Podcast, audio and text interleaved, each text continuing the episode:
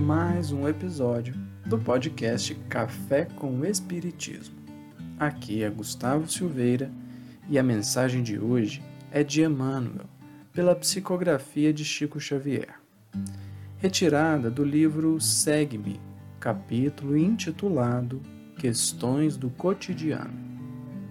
E não nos deixeis cair em tentação, mas livrai-nos do mal. Evangelho de Mateus, capítulo 6, versículo 13. Se fomos injustamente desconsiderados por alguém, não será mais razoável deixar esse alguém com a revisão do gesto irrefletido, ao invés de formularmos exigências nas quais viremos, talvez unicamente a perder a própria tranquilidade?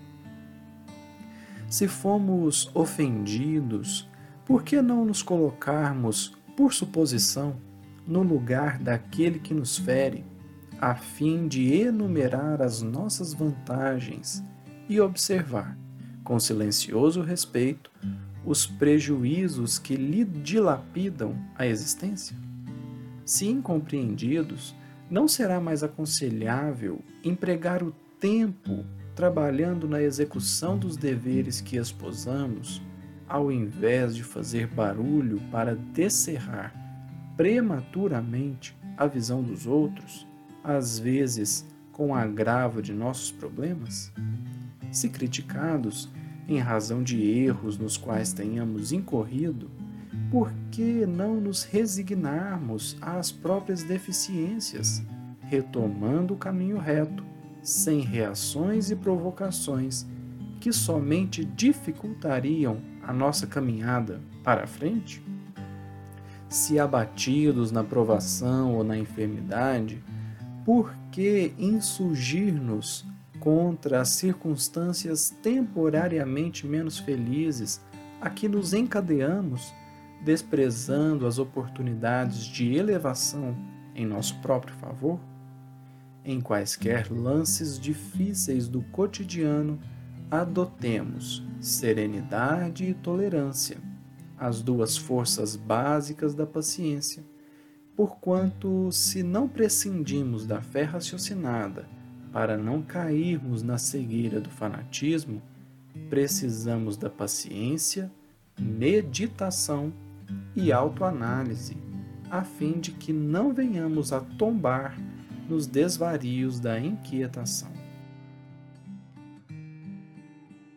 Em o Evangelho segundo o Espiritismo, capítulo 2, itens de 5 a 7, Allan Kardec diz que o Espiritismo, quando bem compreendido, dilata o nosso pensamento e promove em cada um de nós uma mudança de ponto de vista sobre as mais variadas situações e pessoas que participam da nossa existência terrena. Recordamos essa análise do codificador porque aqui nos parece que Emmanuel faz exatamente essa mudança de perspectiva mediante a questões do cotidiano. Se criticados, estando de fato errados, por que não nos resignarmos e buscarmos a correção devida ao invés de tentar contra-argumentar e justificar o erro? Pergunta o benfeitor.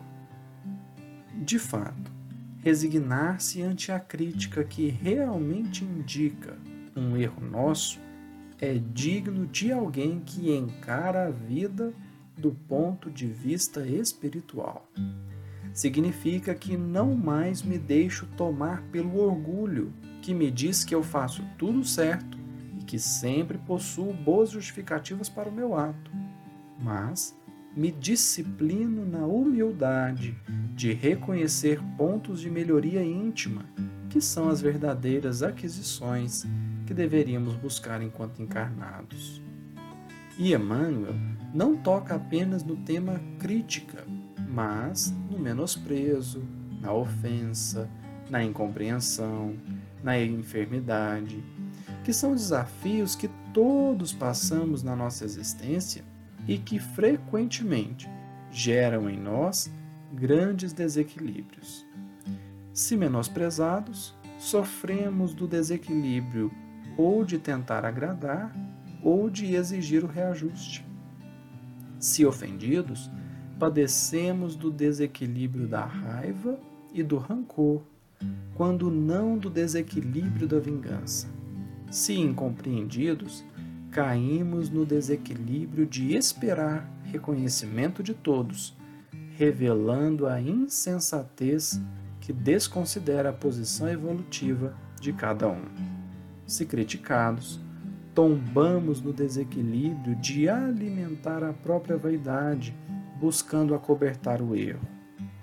Se visitados pela doença do corpo, afligimos-nos pelo desequilíbrio de nos julgarmos esquecidos e punidos, quando em verdade estaremos em processo de cura da alma, através da reeducação de hábitos e vícios que nos prejudicam a vida.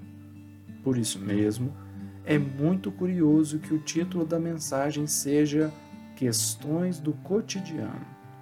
Sutilmente, o benfeitor parece nos remeter à ideia de que as tarefas que viemos realizar no planeta não são apenas aqueles grandes instantes que marcam a nossa encarnação, mas muito mais as menores situações do nosso dia a dia, junto daquelas pessoas que nos partilham a convivência e que nos conhecem melhor que todos os demais. E são nessas questões do cotidiano que o espírita mostra a verdadeira transformação moral e entra nas grandes lutas consigo mesmo.